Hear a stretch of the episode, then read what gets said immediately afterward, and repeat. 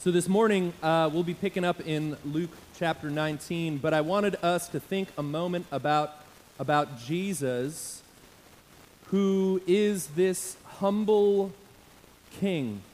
Uh, that Jesus came into the world in a humble setting, right? He's uh, born in a barn, essentially, laid in a manger, and it would not seem as though he was in charge or in authority or he was in power in that moment, but Jesus was, in fact, truly is king. He's king over all the earth, that in his ministry on this earth, he came proclaiming the good news of the kingdom of God. Uh, he came sharing wisdom by teaching through parables what God's kingdom was like and how we should live in light of that truth that Jesus is this great and mighty king. And we're going to read about uh, someone receiving a kingdom today in one of Jesus' parables. And when we think about kings, our the track record of kings and humans in authority probably doesn't give us a lot of confidence. It probably makes us feel like, I kind of don't like the idea of a king. But I assure you that Jesus is a king who is worthy of following and pursuing. Let's pick up in uh, Luke chapter 19, verse 10. Thanks for helping out today, Noah. Uh, this is what it says. He's ending this passage. We might revisit this passage later, but he ends this passage, this moment, and he says that the Son of Man came to seek and save the lost. All right, so this was uh, one way that Jesus summarized the mission for which he came to the earth. He came to seek and to save the lost. So he wasn't out hunting down the lost to punish them or to bring judgment against them, but to redeem and restore them. That's what Jesus did. And we might hit the rest of that some other day in this series. But verse 11, I figured I had to say that verse 10 because it says, As they heard these things, he proceeded to tell them a parable. Because he was near to Jerusalem, and because they supposed that the kingdom of God was to appear immediately. All right, the hope of the people surrounding Jesus, the hope of their community was that there would be a king that would overthrow the Roman Empire and restore unto them this kingdom, this nation of Israel that they perhaps remember. They look back on kings of old who were flawed and broken, but they're like, well, remember maybe when David was king or Solomon was king? Those were the good old days. And even those kings were screwed up, like big time screwed up. But that was the best that they could hope for. And this is the thing that they're thinking of. But that's not the kind of kingdom that Jesus was bringing. And unfortunately for them, uh, the soon aspect that they were kind of thinking, like, oh, it's going to happen right now, wasn't going to happen, at least in the way that they were desiring. And so Jesus tells this parable, verse 12. He says, uh, He said, therefore, a nobleman went into a far country to receive for himself a kingdom and then return. And Jesus, I'm going to suggest, in some ways, is represented by this nobleman who's about to receive this kingdom and return. But that return would be some time. It's not going to be as soon as they would like or as soon as maybe even we would like. But that does not mean that the response to this noble king uh, should be any different. That the wise and good and beneficial thing for you and I is to still seek and pursue the will of our King Jesus. All right, and so verse 13 this nobleman who's about to leave to receive this kingdom, he calls 10 of his servants and he gave them 10 minas. All right, and so these were a coin. Uh, from what I've gathered, it's kind of like a 100 days worth of money or food. All right, something like that. All right, and he said to them, Engage in business until I come. And so he's giving responsibility and authority to those servants, uh, and he's leaving to receive a kingdom, and he's going to come back in some time. Now, this is similar to another parable that Jesus tells elsewhere, but one thing that's interesting about this one is every servant received the same amount. Every person received and was responsible for the same beginning amount. And now it's kind of like bouncing back and forth between these two stories. So this king, this nobleman, is about to receive this kingdom. And as he's leaving, it says, verse 14, but his citizens hated him and sent a delegation after him, saying, We do not want this man to reign over us. And as we find out more about the man in the parable, I think they may be justified in their claim.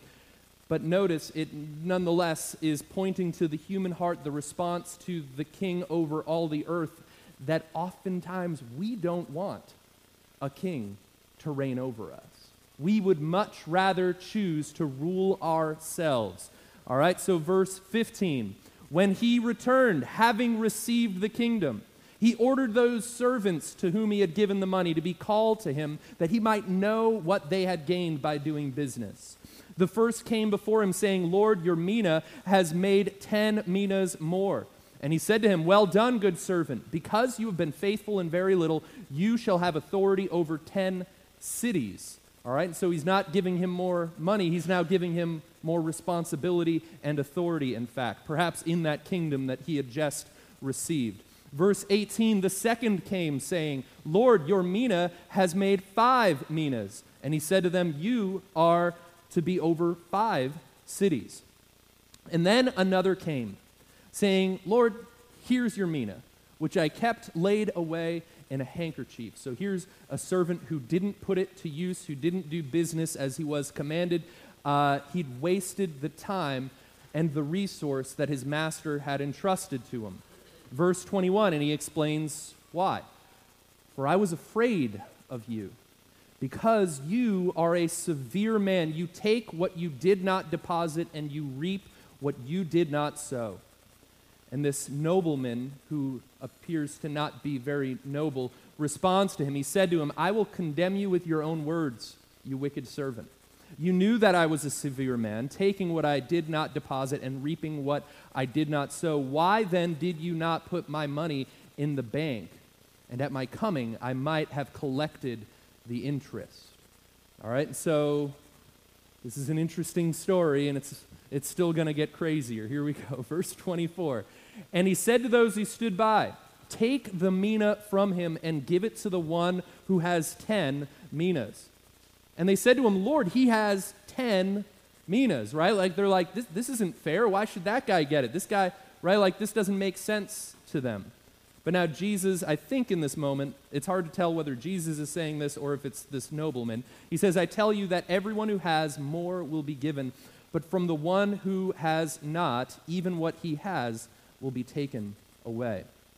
But as for these enemies of mine, this one's definitely from the perspective of that severe nobleman. He says, Who did not want me to reign over them, bring them here and slaughter them before me. So that definitely ends on a heavy note, uh, but we'll get there. Don't you worry. Uh, the first thing that I think Jesus wants us to be mindful of when hearing this parable is this idea of stewardship. That the servants in the story, in many ways, I think, represent us. And this idea of stewardship is that we've been given responsibility of something that we don't own. We are managing something that belongs to someone else. That this is not our stuff, and we don't have authority to, to use it as we will. And as a result, like we should honor our noble man with what we have uh, we have responsibility to use what has been entrusted to us and use it as unto the Lord. All right? That it, uh, in fact, in the Bible, in the New Testament, even it says that we are not our own, that our bodies do not even belong to us, that our wealth is not meant to be worshiped, but is used to love and serve God and, and to serve and care for others. In fact, every breath that we have been given is not ours, it's been granted to us. In Acts chapter 17, Paul, in one of his documented sermons that we have, he says this The God who made the world and everything in it, being Lord of heaven and earth, he does not live in temples made by men, nor is he served by human hands as though he needed anything. Now, we do serve God, but it's not because He really needs to like borrow something from us or He's in desperate need for something from us. He co labors with us Because he loves us, right? It's not because he's in desperate need from us, right? So he is not, ser- uh, nor is he served by human hands as though he needed anything, since he himself gives to all mankind life and breath and everything. And so as a result, it is false to say, it's my money, I can do what I want with it, or it's my body, I can do what I want with it, or it's my life, I can do what I want with it. Because Jesus is worthy of all of it. And it's not because he's severe and it's not because he's taking something that doesn't belong to him, but be mindful of the kind of humble, good, and gracious king that we serve. That he became poor that we could become rich. That when he was granted a body on this earth, he said, It is to do your will, O Lord. And he surrendered his body to be broken that ours could be made whole. And when he was given life on this earth, he gave up his life so that you and I could be brought back to life. All right, Jesus surrendered these things because he loves us. That's the kind of good and noble king that he is. So he's not trying to take from us, he's trying to bless us. So, what about this part of the, the parable where he says, But as for these enemies of mine who did not want me to reign over them, bring them here and slaughter them before me. Now, certainly there is, as worded by Jesus elsewhere, a day of judgment, a day of justice, when God will truly make all things right and bring into account the evil of this world. That any sin that has not experienced forgiveness because of what he's done will be brought to judgment. But I don't want you to read this passage thinking that that is somehow the heart and the mind of God, because even in the Old Testament, in the book of Ezekiel, the Bible says that God does not delight in the death of the wicked. But instead, he, had, he rather would have them repent and experience life. He is this just God, a righteous judge to whom we can entrust our own lives when we experience injustice on this earth. There will be a penalty for sin, but, but God's heart, God's desire for humanity is that none should perish, but that all should reach repentance. And so when we read a passage like that, I need you to understand Jesus is not accurately conveying the heart of God in that moment. And I realize I've got a little bit of work for myself to fully justify that claim. Here, I want to suggest to you that Jesus is using a negative example in the scriptures, in his parables, to teach us something that is true. Okay? And he's done this before. We've seen him do this before.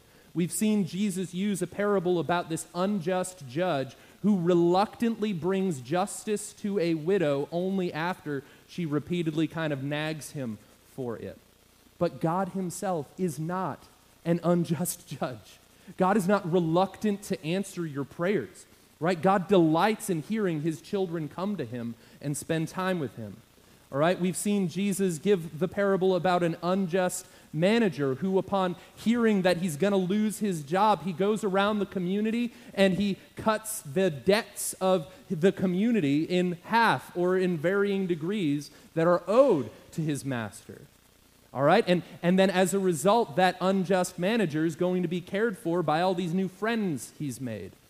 All right? Jesus gives this negative example. He's not suggesting it's right to exploit someone or to embezzle money or to, to steal. Right? Jesus at times has used negative examples to make a positive point. He is in no way commending evil behavior. He is, however, making a point. Okay? So God, I want to suggest, is not a severe king. Because Jesus also, when he teaches, uses this phrase, how much more? Jesus often, when presenting a parable, he'll, he'll use an extreme to make us consider what would I do in that moment, in that situation? All right, what would my hope be in that moment, in that situation? And then he says, how much more? How much more, right? And this is some examples for us to consider. Uh, Luke 11, 13, he says, If you then are evil, know how to give good gifts to your children, how much more will the Heavenly Father give the Holy Spirit to those who ask him? Or Matthew 12 12, of how much more value is a man than a sheep? So it is lawful to do good on the Sabbath. That Jesus uses an extreme example of like, surely you would care for your sheep if it fell in a well, then yes, you can also care for a person who's more valuable than that. Okay? And that we've seen Jesus make this case over and over again where he's like, listen, God, yes, cares for and feeds the ravens. Of how much more value are you than they? And so, this is, I think, what Jesus is doing with this parable about this nobleman receiving a kingdom who's this severe man. The wise response for this servant to do, and I think I've got a slide for that, Noah. The wise thing for this servant who had been given a mina uh, to do would have been to respect this severe Lord. But our response is how much more should we honor, respect, obey, and steward well for our good nobleman, our good master, our good Lord? Right? If the servant should have obeyed this master out of fear, how much more should we obey the Lord out of love because of what he's already done for us? All right, I think that's the point that Jesus is making. And I realize we still might, like the people in the story, resist the idea of having a king because kings don't have a good track record. All right, but we can't define what a king is on the basis of how humanity has acted in that position. Because what's interesting is before the nation of Israel ever had a king, 400 years before they had a king, God had already established what the, the commands were for that king. That a king in God's eyes was not someone who had this uh, unparalleled authority, he was someone who was still submitted to the King of Kings. All right, he still was being held accountable, right? You could think about like even the quote unquote good kings in Israel or, uh, wow, my mind just went blank. Israel and, nope, I don't remember when the kingdom was split. Start with a J. Judah, there we go. Wow. Thank you, thank you. All right, trivia for the day. Right? Neither of the kings of either kingdom were really all that admirable. They were pretty screwed up. But 400 years before they ever came onto the earth to reign, God had already, through Moses, given instruction for what it would look like when you have a king.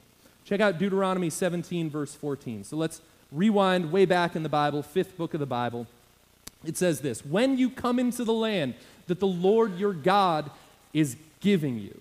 All right, so once again, I point out the context is he's just delivered them from slavery in Egypt and he's gifted them the land of Israel, the nation of Israel. This is what he says And you possess it and dwell, it, dwell in it and say, I will set a king over me like the nations that are around me.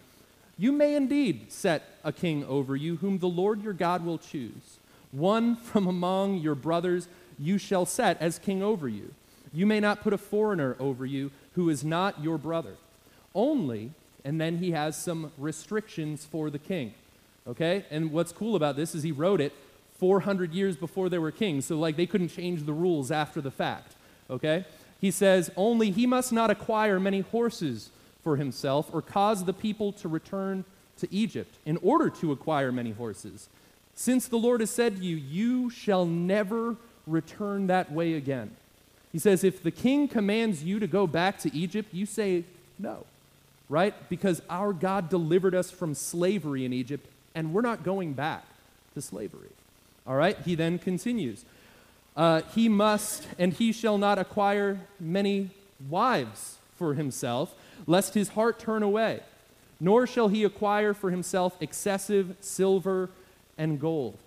And think about it, even like the first kings that come onto the stage of Israel's history fail to do these things. Like they are acquiring, even David had multiple wives, but it was against God's command. All right, and then his sons after him go even further into the extreme. All right, but this is not the way that God saw a kingdom. This is not what it was meant to look like. We serve a God who gives, not a God who seeks to take. But then he does have some positive commands for the king. Verse 18. And when he sits on the throne of his kingdom, all right, this is the kind of king that God desired. He shall write for himself in a book a copy of this law, approved by the Levitical priests. So he's like, Your king needs to be a Bible nerd, right? He needs to literally copy the Bible by hand. Like, I need to make sure this king knows what God's heart and God's law is. All right? He says, And it shall be with him, and he shall read it all the days of his life. Okay? Because humanity, we have the tendency to fall away from truth and believe a lie. All right? So he's like, write your own copy of the Bible and read it every day. That's the only way you're going to keep the heart of a king pure. All right? He says this that he may learn to fear the Lord his God by keeping all the words of this law and, this, and these statutes and doing them, and that his heart may not be lifted up above his brothers, and that he may not turn aside from the commandment, either to the right hand or to the left, that he may continue long in his kingdom, he and his children in Israel. And so, what's interesting is God's perception of a king is someone who has full respect and, and, understanding of who God is, that they're not in charge, that they're not to use their authority and abuse their authority to build a kingdom for themselves, and that they're not to think of themselves as being over anyone in that nation, right? They're not to esteem themselves above their brothers and sisters, right? That, that, that they have a correct perception of reality, that the reason that God has made them king wasn't for them. And what's interesting is we, as humans, in both in biblical history and in our own lives, God wants to be that king. God wants to be our king, and we often reject him. We doubt God's goodness, believing the lie from the garden that God is somehow holding back something good from us, right? We doubt his goodness, right? We think that he's somehow keeping blessings from us when that's not his heart. And as a result, we reject a king. Fast forward to the days of Samuel, 1 Samuel 8. And Samuel, right, this is after the days of the judges, and God has already brought the nation of Israel into the land, and, and they've, they've got their cities and their tribes, and everything's set up. And there are now judges in the land, and Samuel himself is a prophet of God speaking on his behalf, trying to draw the people back to the God who loves them. When Samuel became old, he had made his sons judges over Israel. The name of his firstborn was Joel, and the name of his second Abijah. They were judges in Beersheba. Yet, his sons did not walk in his ways, but turned aside after gain. They took bribes and perverted justice. All right, and so out of brokenness, the people respond and think they've got a better way. Now, what those sons were doing needed to be corrected, and judgment would have been brought against them in the long run. But this is what happened. Verse 4 Then all the elders of Israel gathered together and came to Samuel at Ramah and said to him, Behold, you are old, and your sons do not walk in your ways. Now appoint for us a king to judge us like all the nations. Right? Essentially, like, Dad, my friends all have a cell phone. Like, can't I have a cell phone too? Is, is kind of like the argument. They're, all of these surrounding nations have kings. Why can't we have a king? Right? Why do we have to have God as our king? We don't like that idea. Verse 6 But the thing displeased Samuel, and they said, Give us a, when they said, Give us a king to judge us. And Samuel prayed to the Lord, and the Lord said to Samuel, Obey the voice of the people in all that they say to you. Right? One of the most terrifying things that could ever happen is when God says yes to a prayer that isn't good for you. Right? That's like a terrifying idea when God would actually be like, you know what? Just give them, give them what they want. It's terrifying. All right? And so when he asked for the king, like he says, uh, verse 7 Then the Lord said to Samuel, Obey the voice of the people and all that they say to you, for they have not rejected you, but they have rejected me being king over them according to all the deeds that they have done from the day I brought them out of Egypt, even to this day, forsaking me and serving other gods. Right? God's basically saying, like, I delivered them from Egypt, and that same day they were already rejecting me. And they've done that for over 400 years. And they're still doing it, right? That they have rejected God as king. This is the track record that we have as humanity, and I understand we might not like the idea of having a king over us okay? And so they are also doing to you. Verse 9 Now then, obey their voice, only you shall solemnly warn them and show them the ways of the king who shall reign over them. And verse 10 Now Samuel goes to them and tells them what this king would be like. So think about this God knew what they would do. God wrote about it 400 years before they did, and when they're in the midst of making that choice, He's still sending a prophet to them to warn them about their foolishness. All right, this is, this is the wisdom of God, but we still reject that wisdom. So Samuel told all the words of the Lord to the people who were asking for a king. He said, These will be the ways of the king who will reign over you. He will take your sons and appoint them to his chariots and to be horsemen and to run before his chariots. He will appoint for himself commanders of thousands and commanders of fifties, and some to plow his ground and to reap his harvest and to make his implements of war and, to, and the equipment of his chariots. He will take your daughters eh, uh, to be perfumers and cooks and bakers. He will take the best of your fields and vineyards and olive orchards and give them to his servants. He will take the tenth of your grain and of your vineyards and will give it to his officers and to his servants. He will take your male servants and female servants and the best of your young men and your donkeys and put them to his work. He will take the tenth of your flocks and you shall be his slaves. So, what's interesting here is that when we choose a king for ourselves, when we submit ourselves to something that we think will serve us better, it will take from us. It will rob us of the very things that God desires to bless us with.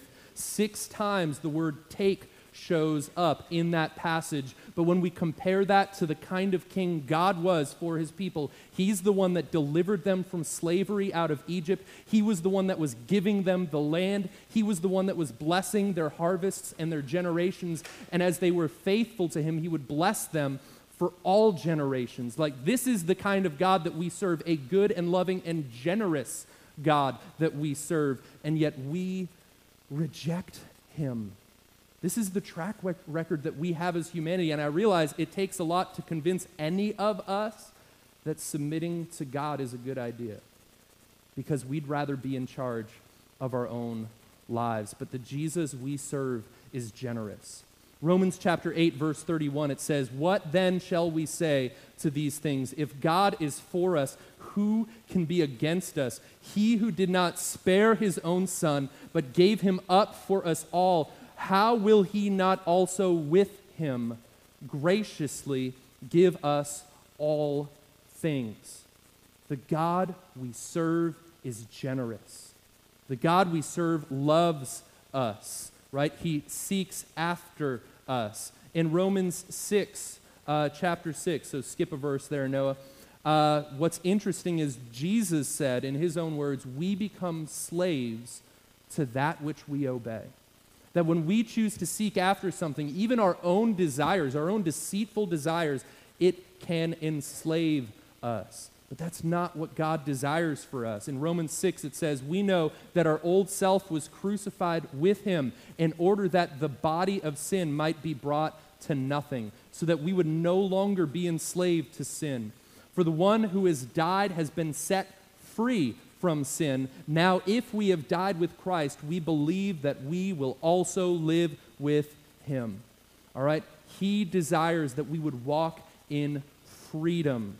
Romans 8, verse 15 For you did not receive the spirit of slavery to fall back into fear, but you have received the spirit of adoption as sons, by whom we cry, Abba, Father. Just as the kings that God foresaw for the nation of Israel should never have brought the people back to Egypt. When God delivers us, He set us free from slavery, and He does not want us to return to slavery. He does not want us to go back to a life as slaves of sin. Right? He wants to see us delivered to walk free, to be reigning as sons and daughters. It, he continues, verse 16 The Spirit Himself bears witness with our spirit that we are the children of God, and if children, then heirs, heirs of God, and fellow heirs with Christ, provided we suffer with Him, in order that we may also be glorified with Him. And so, what's interesting is when it comes to God's kingdom, yes, Jesus reigns. He is in charge, but He is interested in making us joint heirs with Him in that kingdom. Proverbs 29 2. The wisdom written down by Solomon, one of these kings that failed to live up to God's standard. He said this When the righteous increase, the people rejoice, but when the wicked rule, the people groan. All right, when there is a good and wise and holy king, all right, it is for the blessing and flourishing of the people. All right, that when we submit ourselves to a good king, it produces joy in us and rejoicing in us. Take a look at Luke 19, back to the same chapter we started with. There's this moment where Jesus, as a humble king, rides a donkey into Jerusalem a week before he's about to be crucified. And it says, And as he rode along, they spread their cloaks on the road. As he was drawing near, already on the way down to the Mount of Olives, the whole multitude of his disciples began to rejoice and praise God with a loud voice for all the mighty works that they had seen, saying, Blessed is the King who comes in the name of the Lord. Peace in heaven and glory in the highest. And some of the Pharisees in the crowd said to him, Teacher, rebuke your disciples. And he answered, I tell you, if these were silent, the very stones would cry out. Jesus received worship as king. Jesus recognized that if humanity did not praise him, the rest of creation would. That Jesus is this good and wise king who, who brings righteousness for us, who blesses us. In Matthew 21, the rendition of the same exact account, one of the phrases the crowd says in verse 9 is, Hosanna to the Son of David. Blessed is he who comes in the name of the Lord. Hosanna in the highest. Jesus is referred to as Son of David. This is a prophetic fulfillment because David, the, the boy who slew Goliath and became king, who was a man after God's own heart and sang psalms unto the Lord, even though he stumbled and sinned and needed a friend in prophet, the prophet Nathan to rebuke him and bring him back to repentance, right? God promised that through David, the messianic line would continue. The means for which humanity would experience forgiveness would come through his line, and Jesus is a descendant of David. And the people in the time of Jesus recognized and called him Son of David, that he was, in fact, the Christ. That's what is being proclaimed here, that Jesus is a good and wise king. Let's check out Jeremiah 23. Behold, the days are coming, declares the Lord. So this is written hundreds of years before Jesus. When I will raise up for David a righteous branch and he shall reign as king and deal wisely and shall execute justice and righteousness in the land. That this is God's perception of what the right kind of king looks like. A good and wise king, not someone who's exploiting others for their own gain, but someone who is good and wise and righteous and brings justice to their people. And verse 6, check this out. This is incredible. In his days, Judah will be saved. There's Judah. I should have known that one, right? And Israel will dwell securely. And this is the name by which he will be called. The Lord is our righteousness. In Hebrew, this is Jehovah Sidkenu. Let's see if I, I don't know if I'm pronouncing that right. Jehovah Sidkenu, right? Which is the Lord is our righteousness. And this is the crazy idea that through what this king does, we can be made right. That we sinners, the sinners that Jesus seeks to save, we can be brought to righteousness. That our sins can be exchanged, our sins which were as scarlet can be made white as snow. That, that we can be made right in the eyes of God. That in Christ we are the righteousness of God. And this is the King that was proclaimed. This is the king that Jesus is. And when he gets into the city, he experiences beatings, he's crowned in a mocking manner with a crown of thorns. A purple robe is placed upon him, and they, they call him King of the Jews. And he's lifted up on a cross publicly. And what's interesting about that moment, it seems like it's shame, it seems like it is defeat, but it is in fact his coronation ceremony as he is lifted up and reigning as king over all the earth, and victory is demonstrated through his resurrection. And now he sits at the right hand of the Father, right? He's representing us, he's an advocate on our behalf, that he's made access to the Father through him, that we can be made righteous through him alone. And in a moment that looked like the defeat of God's plan was, in fact, the means through which we would be saved. I've got a short video we're going to play that is not yet a worship song, and then we're going to go right into worship after that. Check this out. Bible says, my king is the king of the Jews. He's the king of Israel. He's the king of righteousness. He's the king of the ages. He's the king of heaven. He's the king of glory. He's the king of kings. And he's the Lord of lords. That's my king.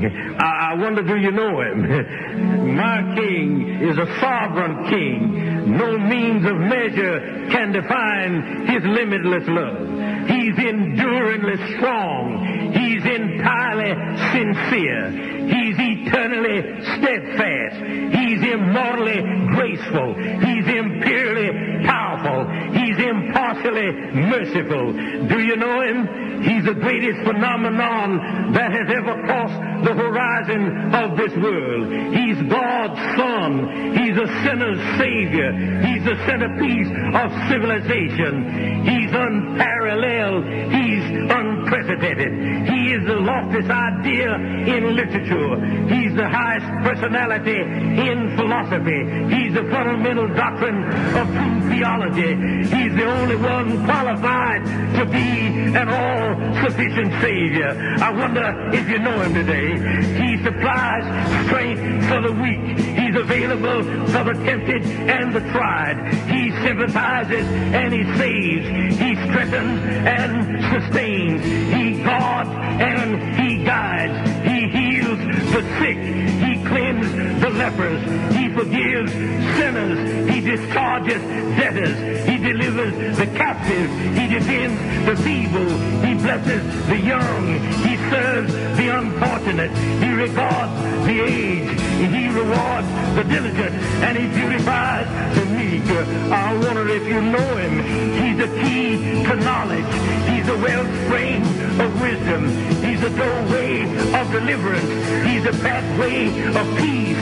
He's the roadway of righteousness. He's the highway of holiness. He's the gateway of glory. Do you know him? Well, his light is matchless. His goodness is limitless. His mercy is everlasting. His love never changes. His word is enough. His grace is sufficient. His reign is righteous. And his yoke. And his burden is light. I wish I could describe him to you. He's indescribable. He's incomprehensible. He's invincible. He's irresistible. Well, you can't get him out of your mind. You can't, you can't get him off of your hand. You can't outlive him, and you can't live without him. Well, the Pharisees couldn't stand him, but they found out they couldn't stop him. Pilate couldn't find any fault in him. Herod couldn't kill him. Death couldn't handle him, and the grave couldn't hold him. Yeah!